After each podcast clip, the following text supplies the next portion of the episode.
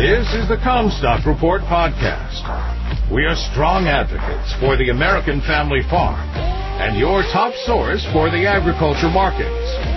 And now, here's your host, David Kruse. This is David Kruse with the Commstock Report. Eric Snodgrass of Nutrien Ag Solutions gave a great webinar on the weather outlook for our subscribers, telling us three essential elements. The spring outlook currently looks like it's going to be dry west of the Mississippi, but wet east of the river, perhaps some serious planting delays in the east. The most reliable anchor for the long-term forecast is where they start from, and we've got the driest soil moisture conditions going back decades over almost 70% of the country west of the Mississippi. The most critical factor for whether or not the western Corn Belt crops are stressed through summer are ocean temperatures off of the Gulf of Alaska and the Baja Peninsula.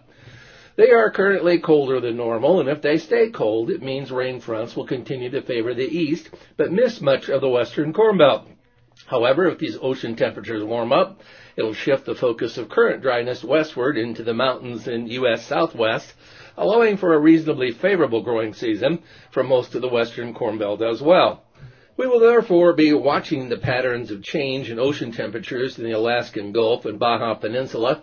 The important thing to bear in mind is that they are currently warning of another season where the West gets shortchanged and the drought currently entrenched in the West historically leans toward continuation. Volatility in CBOT markets continues ahead of Thursday's USDA reports. The unprecedented volatility continues to keep traders at bay and margin requirements high. Open interest in corn has plummeted this week, while other markets have fallen sharply as well. First, longs exited and shorts cover. One of our brokers commented that when he speaks with clients all day long, one outstanding factor seems to keep extended grain length in check, margin requirements. On Friday, initial speculative margin requirements were raised roughly $3,000 for corn, $5,000 for soybeans, and lowered to just $6,600 for wheat. These types of margins are difficult to handle for a lot of traders, and funds with thousands of contracts are going to manage their money flow just the same. We talk about holding a position with a manageable margin during these volatile times, but when you see a 15 to 50% margin increase overnight, that becomes difficult to manage and liquidation ensues. This certainly isn't the only factor to blame, but the timing of the initial setback on Monday morning sure made it seem like we need to look further than basic fundamentals and technical influence.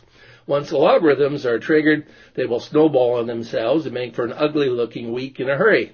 The outside influences go on and on, but purchases of U.S. grain continue and corrections will come and go. Every market that sold off hard rebounded from its lows, and the grains were no exception. Brazil is now caught in a profit margin crunch. While domestic prices have receded, fertilizer inputs have risen dramatically. Most farmers don't even think about purchasing next year's crop inputs until they finalize their soybean harvest in Brazil, which for many of them is not until April or May. According to StoneX, 72% of farmers have not yet ordered their inputs for next season. This means that the profit margins will be squeezed as revenue drops and input costs are expected to stay high.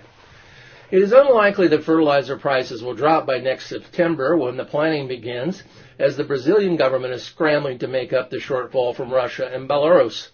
The situation is dire and will require farmers to either cut back fertility investments or plant less demanding crops.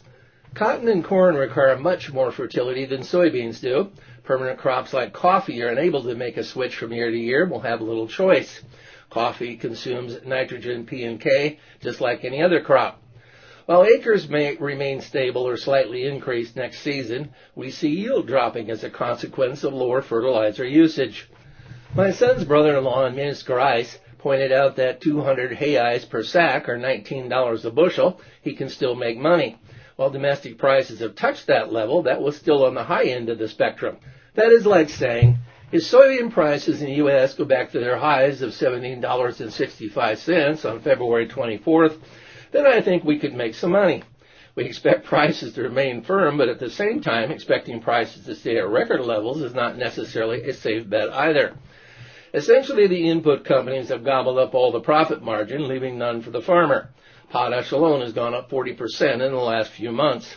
Interest rates are 12% in Brazil, As currency flows out of Russia and other European countries, foreign capital looks to maximize their interest elsewhere. While U.S. currency is more stable, interest rates, despite increasing by over 1% in the last year, are much less than Brazil. Until the dollar rises further, our exports are still competitive.